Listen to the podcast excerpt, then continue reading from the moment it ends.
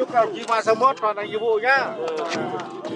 Sau buổi lễ trang trọng diễn ra tại quảng trường 30 tháng 10, 355 thanh niên thành phố Hạ Long, tỉnh Quảng Ninh bước qua cầu Vinh Quang, bắt đầu thời gian rèn luyện trong quân ngũ.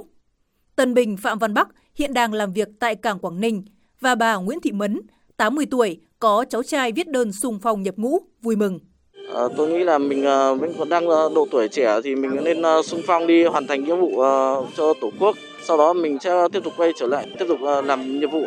Và thấy vui lắm mà cháu đi ra nhập ngũ để cháu học hỏi bạn bè và các anh ở sau này đã về đã được có tương lai là hiểu biết hơn, cứng rắn để làm công tác khác.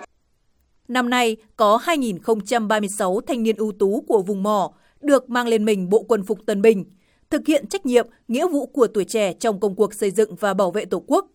Nhiều địa phương trích ngân sách và các đơn vị doanh nghiệp tặng quà tân binh với mức từ 5 đến 7 triệu đồng mỗi người. Cũng trong sáng nay, 2.780 thanh niên thành phố Hải Phòng sôi nổi lên đường thực hiện nghĩa vụ quân sự, tham gia nghĩa vụ công an nhân dân. Thành phố hỗ trợ 10 triệu đồng mỗi công dân thực hiện tốt chính sách hậu phương quân đội. Chất lượng thanh niên nhập ngũ cao hơn so với các năm trước, trong đó gần 350 công dân tốt nghiệp đại học cao đẳng, 1 công dân có trình độ thạc sĩ, 23 công dân là đảng viên. Tân binh Vũ Đức Hải vừa tốt nghiệp Đại học Hàng hải Việt Nam, bí thư chi đoàn tổ dân phố tại quận Hồng Bàng, chia sẻ. Em hình dung chiến sĩ rất là anh nghiêm, chững chạc, là một người kỷ cương, là người luôn chịu những vất vả, sẵn sàng hy sinh bản thân cho Tổ quốc khi Tổ quốc cần. Hình ảnh đó là hình ảnh mà em muốn trở thành và cũng là hình ảnh lý tưởng cho em để em phấn đấu đạt được.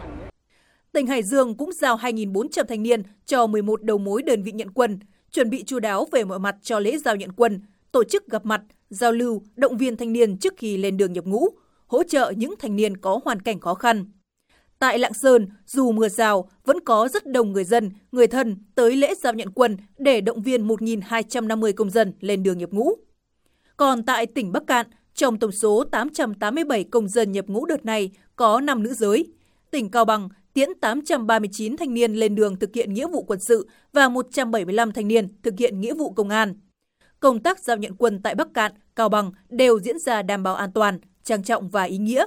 Chiến sĩ Âu Văn Khánh và Nông Quốc Thái tại thành phố Cao Bằng chia sẻ. Là một người con em dân tộc Mông, em cảm thấy rất vinh dự và tự hào. Bố mẹ, anh em trong gia đình đều rất ủng hộ qua môi trường quân đội để rèn luyện, trưởng thành và cũng là để phát huy truyền thống gia đình, quê hương.